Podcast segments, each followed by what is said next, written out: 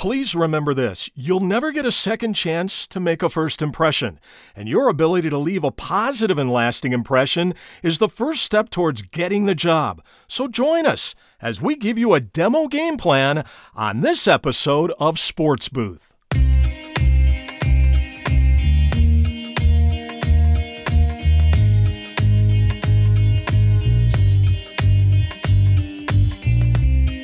Kevin MacLeod, as always, providing us with the great music you hear on every episode of this podcast. And just as music is designed to make an impression on the show, so is your demo with potential employers. The word demo is short for demonstration. In other words, the demo plays a significant role in your ability to demonstrate your qualifications for the gig. Think of your demo as a gigantic billboard as you're driving down the highway. And that billboard is there for a reason, right? Well, of course it is. It's along the side of the road sending you a message about a product that a company would like you to buy. A demo is no different. It's your personal billboard to potential employers. But this time, you are the product and its company, and you're selling yourself, your abilities, your ideas to a decision maker. It's your one and likely only chance for you to tell them or a team or organization what you can do for them or how you can fit into the group, how you can handle the responsibilities of the position, and why you're the person they should hire. Now, back when I was applying for jobs, it was certainly different. Our demos were demo tapes, cassette tapes, right? And I can almost guarantee that none of you have ever seen a cassette tape, let alone used one.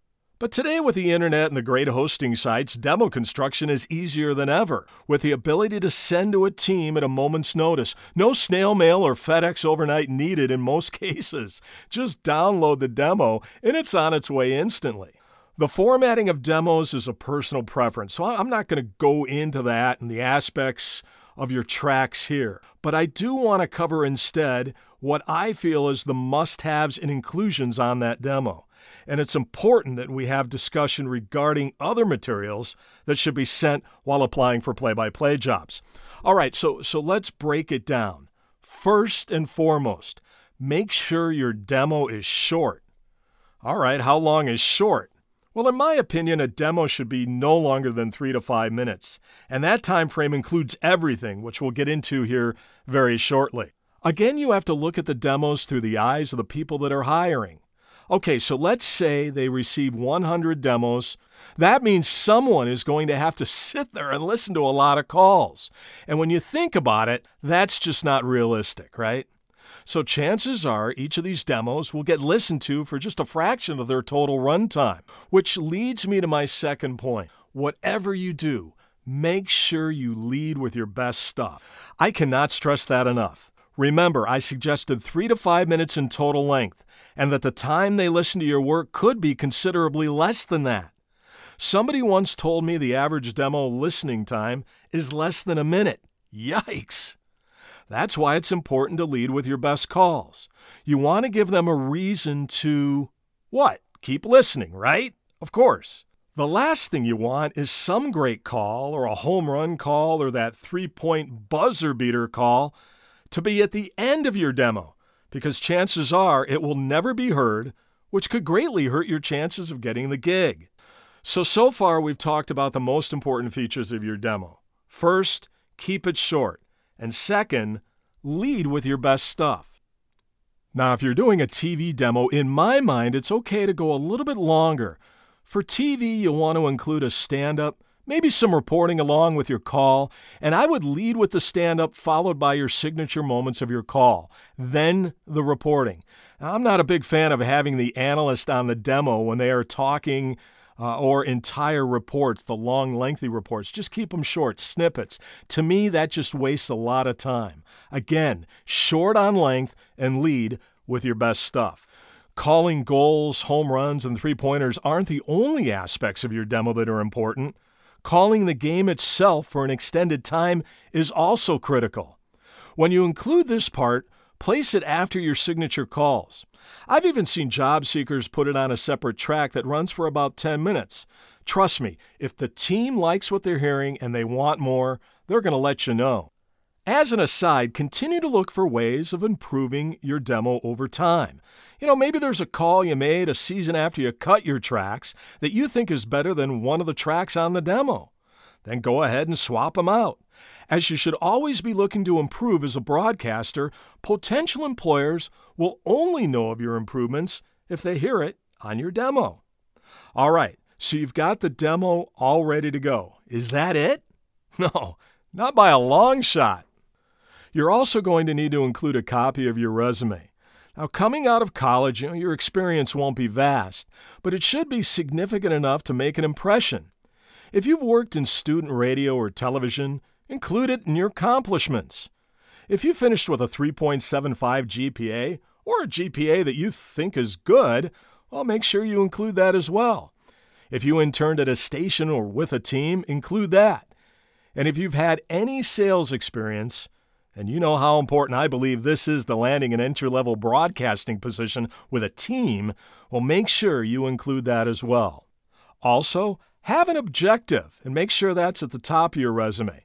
Tell them why you want the job, why you will be good at the job, and what your expectations are for the position.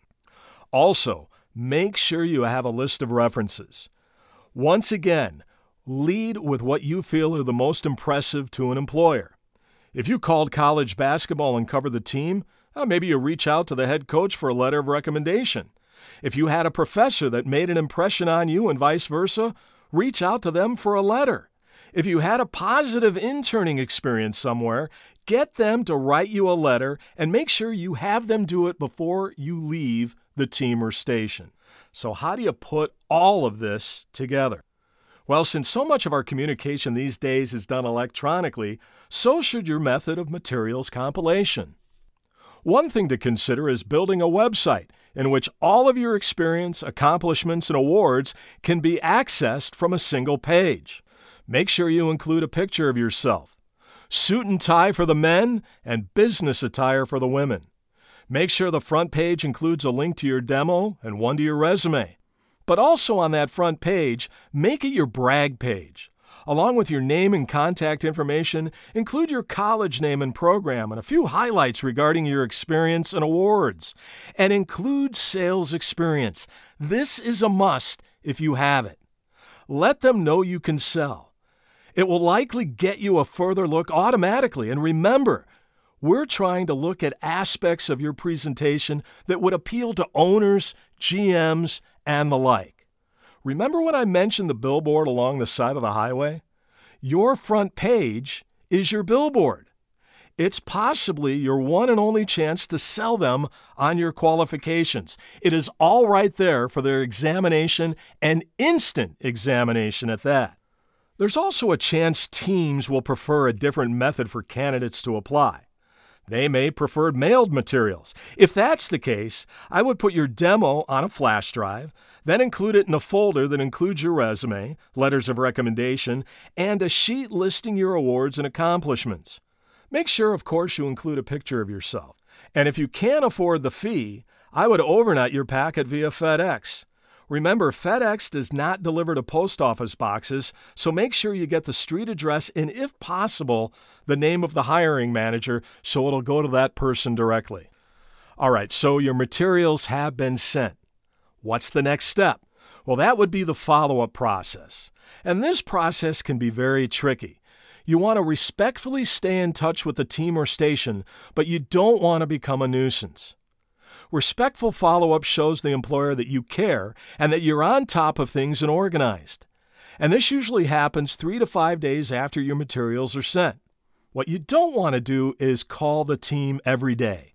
What you don't want to do is call the team every day and leave countless voicemail messages and email them twice a day, things like that. That will make you a nuisance and someone they probably wouldn't want to work with, anyways. When you do reach out to them via email or voicemail, always make sure you thank them for their consideration. Then, and this is very important, trial close them. A trial close is a sales term that allows a salesperson the chance to move along the selling process with the buyer in a respectful manner. In this case, you're the salesperson, and the team or the station is the buyer. Okay, some examples of a trial close include the following Mr. Jones, as always, I appreciate your consideration. Where would you suggest we go from here? Or, Ms. Jones, it's been a pleasure speaking with you today. As always, thanks for your consideration. You know, I'm curious to know what's the next step in the process? I'll tell you what, if you trial close a minor league GM or a sales manager or an owner, they won't forget it.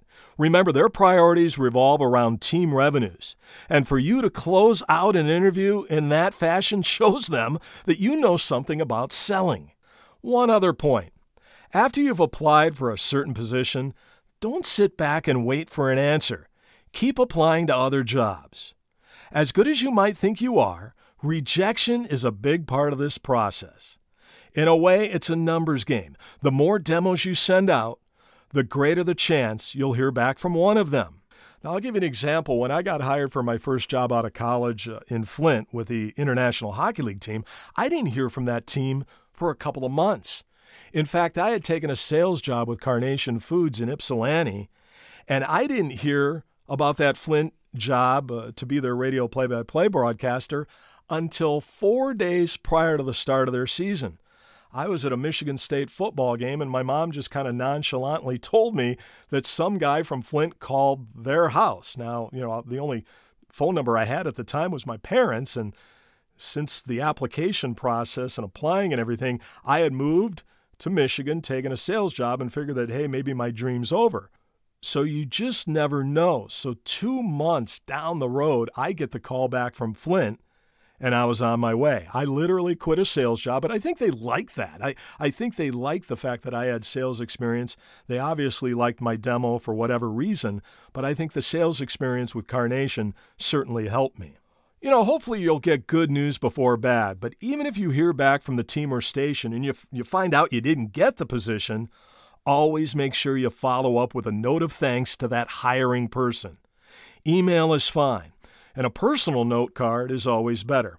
And I say this because, first, it's the right thing and the professional thing to do.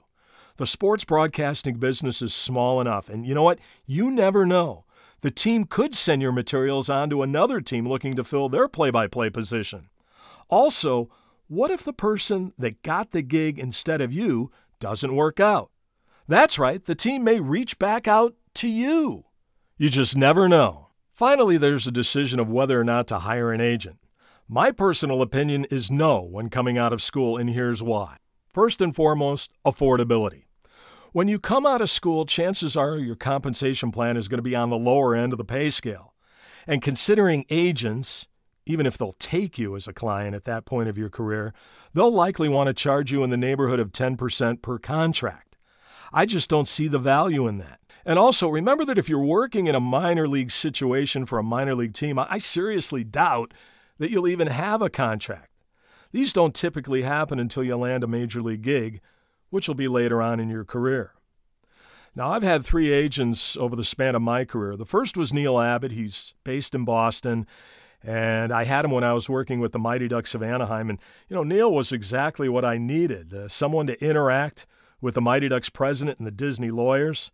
Plus, he didn't charge me all that much, which made it a perfect situation for me in my entry level job in the National Hockey League and coming out of the minors and so on and so forth. My second agent that I had was based in New York City, and it was someone that I hired when I was working for the Minnesota Wild. And, and honestly, I would have been better off driving down the highway throwing money out of my car window. Calls were rarely returned, and there was absolutely no benefit to me or my career. The last agent I used was based in Atlanta, and they were very, very good. They also represented a lot of the talent at Turner Sports and ESPN. You know, I really enjoyed the relationship that I had built with them, and I would recommend them in a heartbeat. We would meet regularly, and phone calls were returned promptly, and, you know, we worked together for about seven years before I decided to handle it on my own. But they were great, and I would certainly recommend them if you get to that point. I think the time for considering an agent is when you've hit the big time. After landing a major league gig or a network gig, ask around and get references, but until then, I really don't think one is needed. On the TV side, yeah, you're probably going to need an agent a lot sooner than, say, a play by play guy working on the sports team side. As we said at the top, you'll never get a second chance to make a first impression. So make the most of your chance.